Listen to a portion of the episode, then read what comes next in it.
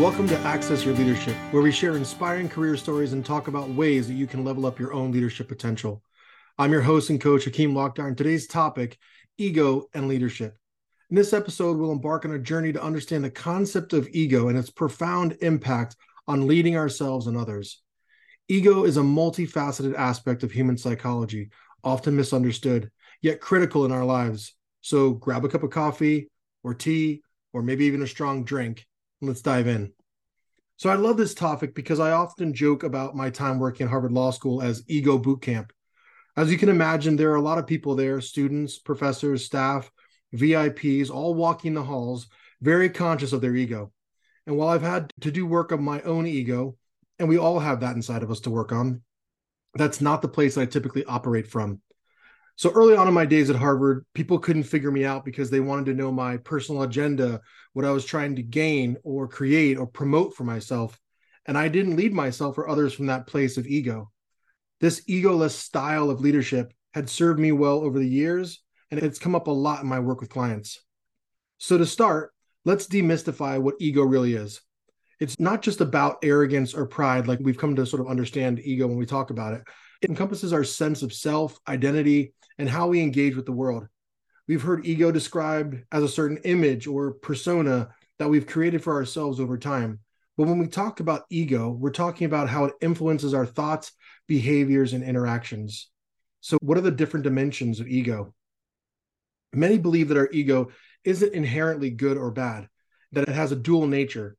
The thought is that it can be a source of strength, bolstering our self esteem and identity. And that's true to some degree. But those things, strength, self esteem, and our identity, are simply that. And I think that they're actually things we choose to create, not necessarily looked at as benefits of a quote unquote healthy ego. The ego I'm talking about today is the one that often creates a conflict within ourselves, resulting in things like arrogance, insecurity, and this constant need for validation. While I'm open to holding space for the possibility that both a healthy and inflated ego can exist, it then raises the question of how do we distinguish between these two, right? I choose not to make that distinction between healthy or inflated ego, but instead between leading from ego and leading from a place of I am, a place of knowing who you truly are and all that you possess. Self help author and motivational speaker Wayne Dyer said, The ego is only an illusion, but a very influential one. Letting the ego illusion become your identity can prevent you from knowing your true self. Ego, the false idea of believing that you are what you have or what you do, is a backwards way of assessing and living life. I mean, think about that. The, coming from a place of ego is a backwards way of assessing and living life because a lot of it's really this outside in thinking versus inside out thinking. What do I mean by that?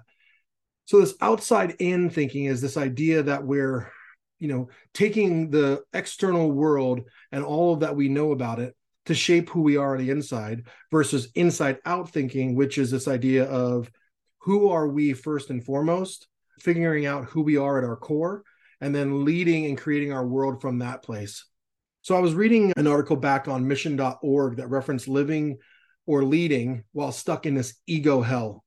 And the ego hell is explained as a place where you're performing for imaginary people's imaginary expectations for you, a place where you act for appearances instead of principles, a place where your life is a constant compromise instead of a bold declaration and pursuit of your highest self.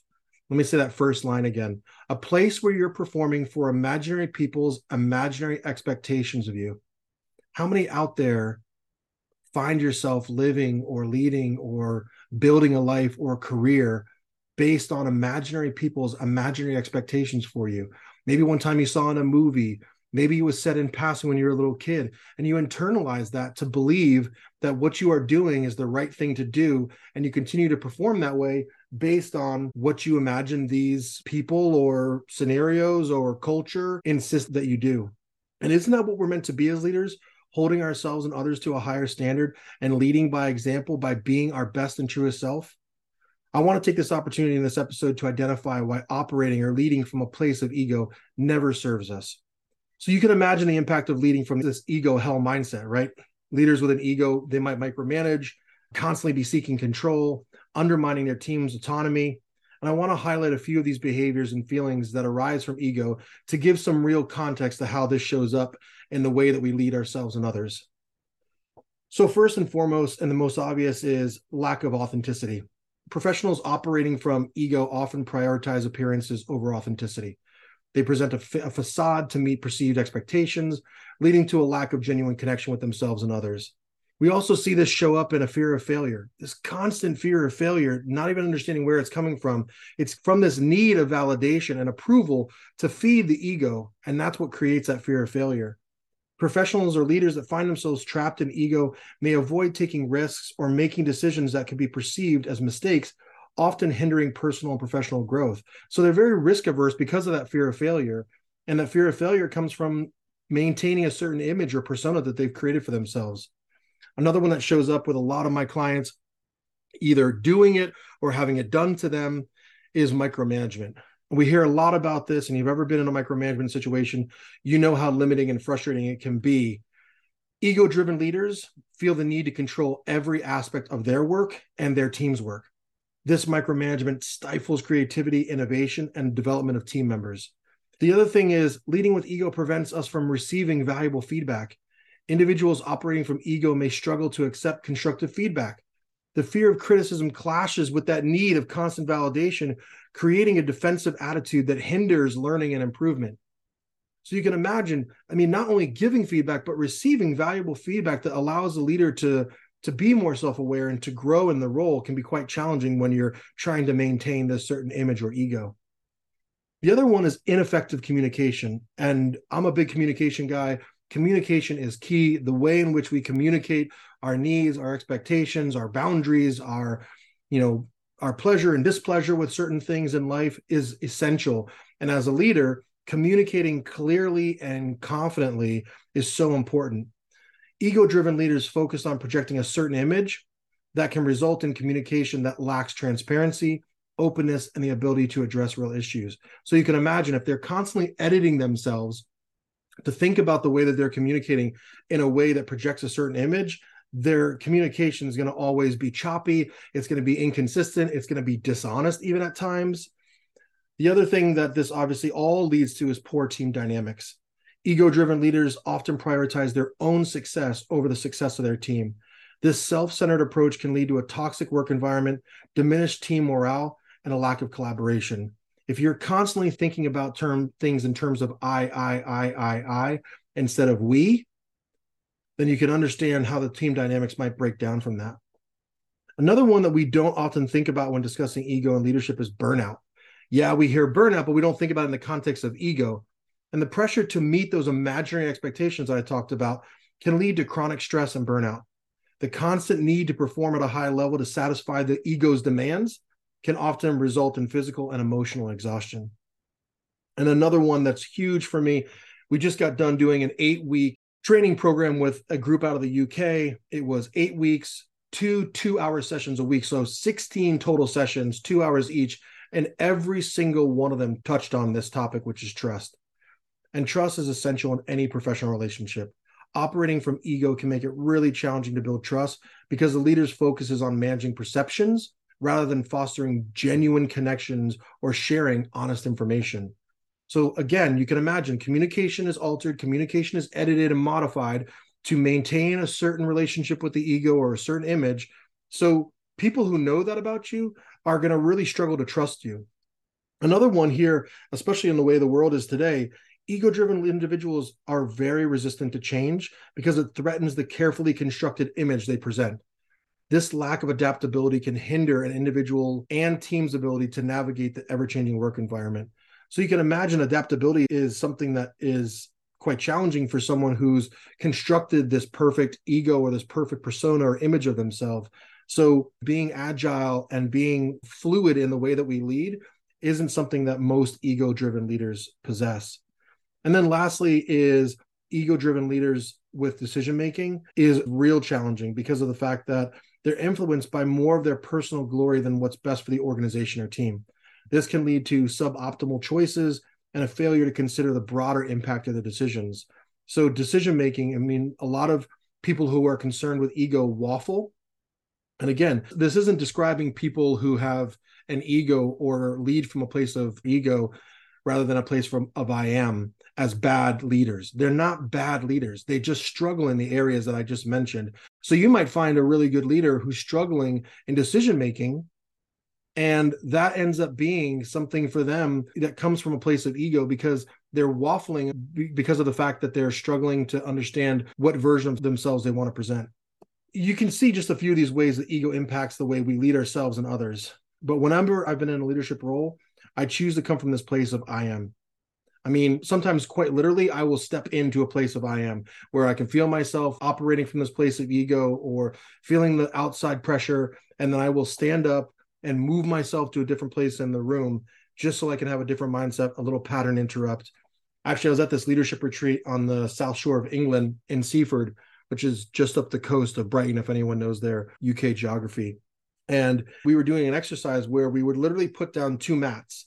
And one of the mats said ego or persona. I can't remember exactly which one, but for this sake, I'll say one mat was ego and the other mat was I am. It said I am on it and we'd stand on the ego mat and we would encourage the participants to feel into what came up the judgment the pressure this you know this sort of obsession with titles and salary the keeping up with the joneses feeling that we sometimes get the shame the unrealistic expectations all of it and it just felt so heavy. And we would we would give time we'd give space for them to feel into what that place of ego felt like. And then we'd ask them to open their eyes and then consciously step out of ego into I am and step onto the I am mat and focus on what we knew to be true about us without the influence of our parents or our partners, our childhood, friends, colleagues, our degrees, our roles and titles, and just feel into what it was like to be in that place of knowing from I am. It was really quite amazing to feel that shift occur. It felt lighter, it felt freer, and with way, way less pressure. So being in that place of I am with the ego not running the show, that's the version of us that's aware of our strengths, even aware of our limitations, but open to learning. It doesn't shy away from feedback. It can admit when it's wrong. We feel taller. We feel more confident. We feel resilient. And that's when we're our best selves and are the most effective leaders. So, how do we do this? I've shared a lot about the impact of ego on leadership already. And you may be asking, well, how do I shed this ego and lead from a more authentic, more self aware place? The honest answer is practice. I'm sure you've heard it before when it comes to this kind of work. This is a mountain that you climb that has no top. It's ongoing, it's a lifelong process. But the ways to do it is by incorporating certain practices into your life that reinforce this desire to lead from a more authentic place and less from a place of ego. So, first and foremost, self awareness. As I've mentioned in the self awareness episode, you know that's big for me. Um, find time and space to reflect on your actions and your motivations regularly. What are you feeling? Why are you feeling that? What made you choose to approach a situation that way versus another way? Have the time and space to reflect on that. The other one is seek feedback. So be open to constructive criticism and opportunities for self improvement. Feedback is crucial as you go through this process. It's why 360s are so valuable if utilized in the right way. But if you think about the leaders in leadership roles who commit to doing a 360, they get so much value from that because they are open to the feedback. They receive this feedback from their direct reports or their peers and you know even those above them and then as you start to reflect on that you realize that these are the ways in which you can step out of leading from a place of ego or you can start to improve on some of your shortcomings or you can really highlight some of your strengths. Another one is practice humility. Embrace this growth mindset not a fixed mindset. And don't be afraid to admit when you're wrong. I think a lot of leaders struggle with this where they think they need to be the smartest person in the room or that they always have to have the right answers. And the reality is that vulnerability that we can show our colleagues, our direct reports, our team members lets them know we're just human and that at the end of the day, we can come from a place of humility that makes us more relatable and ultimately more effective leaders. And as a leader, put the team success above your personal recognition. All of my leadership roles, I thought of myself as a resource to my team. Yes, I wanted to be successful and I was, and I'm I'm grateful for that. But when I came in every day, I thought to myself, what does my team need from me to be the best version of themselves today? And if they were all working at their highest capacity, then I could too, whether on my individual work or work related to the team. And then other more practical things are regular exercise, you know, self care is really important. Finding time for meditation, you know, incorporating some sort of mindfulness practice into your day, reading, reading about this topic, reading about leadership, building your your confidence from a place of knowing rather than sort of influence from external factors. And then another one I, I always I always share with my clients is writing and journaling, finding time to reflect in that way, actually writing in a notebook what you're seeing, what came up, where you think that's coming from. Just let your mind be free and just write and journal and then reflect on what you've journaled in that period. And then lastly is talking and being with people who love us for who we really are. I think when we can surround ourselves with people who know us for who we really are and love us for that, it centers us and, and presences us in our authentic self and less about what we have to be for what we expect people's expectations are of us. So, as we wrap up this episode, remember that ego and leadership can be absolutely devastating.